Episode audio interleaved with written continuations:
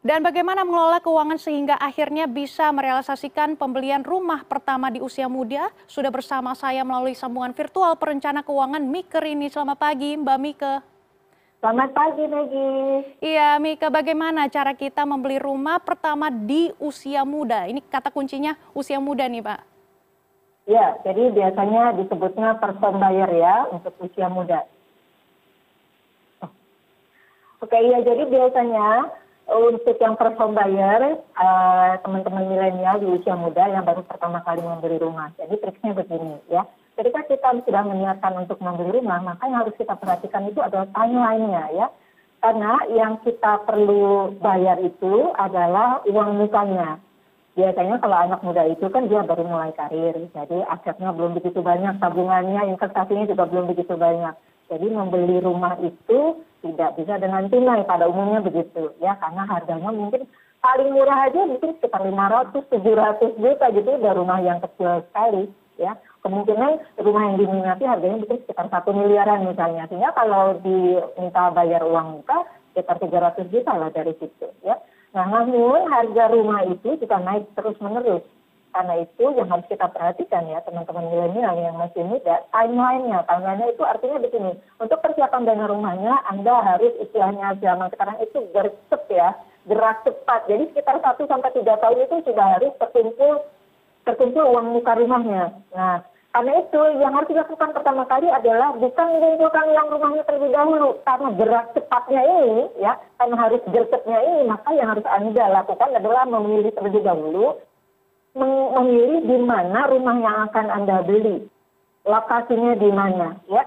Dengan demikian nanti akan terhitung, berhitung berapa sih alokasi dana yang perlu Anda kumpulkan gitu.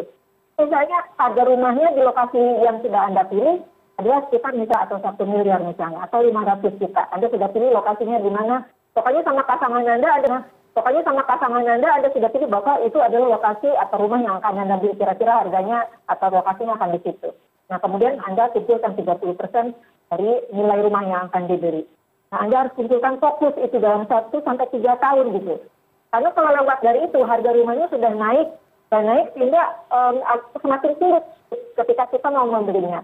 Nah ketika kita sudah tahu bahwa jangka waktu investasi kita satu sampai tiga tahun, maka kita semakin mengerucut kepada pemilihan produk investasinya. Nah, karena satu sampai tiga tahun ini adalah masa investasi yang pendek menengah, ya, jadi produk-produk yang cocok itu seperti misalnya reksadana pasar uang, ini mungkin kita bisa gunakan obligasi jangka pendek, obligasi pemerintah ya, yang dia punya jangka waktu itu durasinya satu sampai tiga tahun. Sehingga ketika kita mau membayar uang muka rumahnya, maka kita bisa mencairkan investasinya. Ya baik Mika, tentunya ini mengumpulkan uang muka ataupun down payment tidak mudah ya, 30% dari nilai rumahnya sendiri. Bagaimana strategi pengelolaan keuangan sehingga bisa membeli rumah pertama? Nah, begini triknya ya. Jadi satu dua, satu dua tahun pertama ya, apalagi kalau misalnya harga rumahnya satu miliar nih. 300 juta aja mesti kita kumpulin.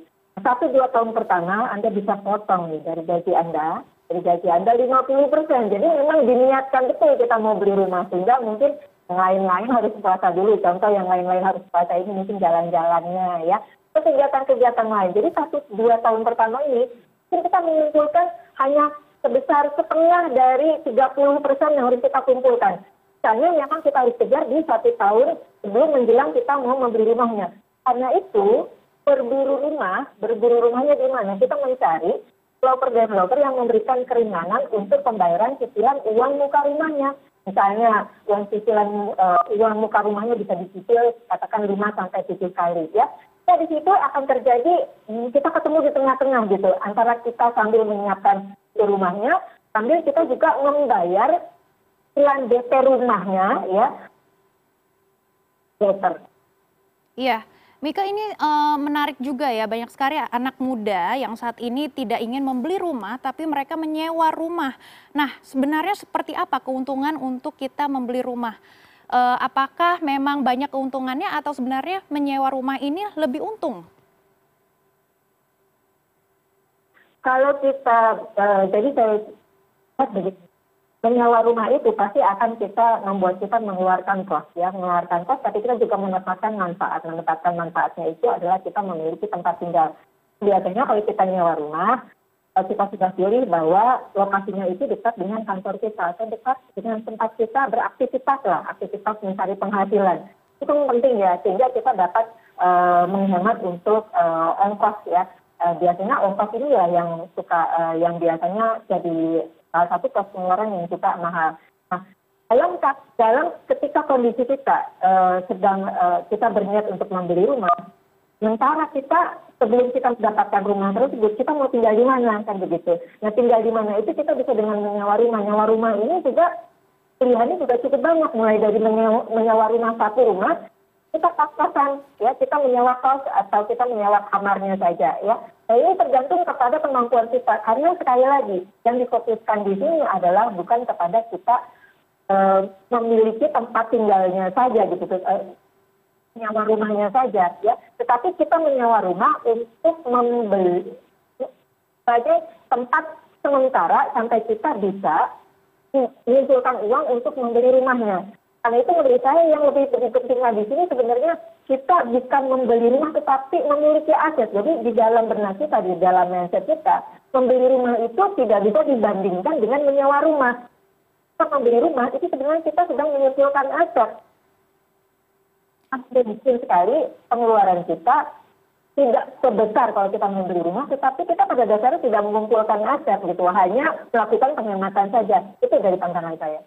Iya, jadi kalau misalnya kita sudah membeli rumah sendiri, rumah ini akan menjadi aset dan tentunya aset ini akan menciptakan capital gain seperti itu ya, Mbak Mika. Dan mengapa milenial sebenarnya kesulitan untuk memiliki rumah sendiri? Apa karena tingginya harga rumah yang tidak sebanding dengan penghasilan milenial yang bekerja kantoran? Oh, begini nih, kalau soal tingginya harga rumah itu dari zaman tahun 20 tahun yang lalu juga sudah banyak keluhan seperti itu ya jadi tidak ada alasan sebenarnya kita membeli menunda membeli rumah karena harga rumah mahal. Harga rumah itu memang mahal dan itu bukan cuma terjadi sekarang. Peningkatan harga rumah pun juga akan semakin um, cepat lagi seiring dengan tingkatnya atau pertumbuhan ekonomi. Dalam masa uh, ketika kalau kita tempatkan rumah itu sebagai kebutuhan dasar bukan sebagai investasi gitu ya sebagai kebutuhan dasar kita memang memprioritaskan pembelian rumah ini. Kita dalam kondisi kita uh, berkeluarga ya kita memang harus punya tempat tinggal. Nah karena itu menunda, menunda, menunda memenuhi kebutuhan primer ini itu bukan langkah yang bijaksana gitu. Namun dengan strategi kita mengumpulkan dana DP rumahnya tersebut ya, kita punya tanggung jangka waktu yang yang kita uh, yang kita di mana kita komitmen dan disiplin gitu sampai satu sampai tiga tahun ini kita harus membeli rumah ya. Nah itu kita bisa membeli memiliki rumah ya sesuai dengan kemampuan kita. Nah, lagi pula begini kalau saya lihat ya, kalau kita first, first home ber, pertama kali kita membeli rumah, kebutuhan rumah kita kan tidak terlalu besar, kita tidak harus rumah yang punya empat kamar gitu. Tapi ibaratnya sebagai batu loncatan saja. Nah, kita tunggu 10 sampai 15 tahun, nanti kita bisa pindah ke rumah yang lebih besar dengan cara menjual rumah pertama kita. Ya, baik. Terima kasih perencana keuangan Miker ini yang tadi sudah mengulas beberapa tips-tips untuk uh, mengelola keuangan untuk mendapatkan rumah impian pertama kita. Terima kasih sudah bergabung bersama kami di Bisnis dan Referensi. Terima kasih.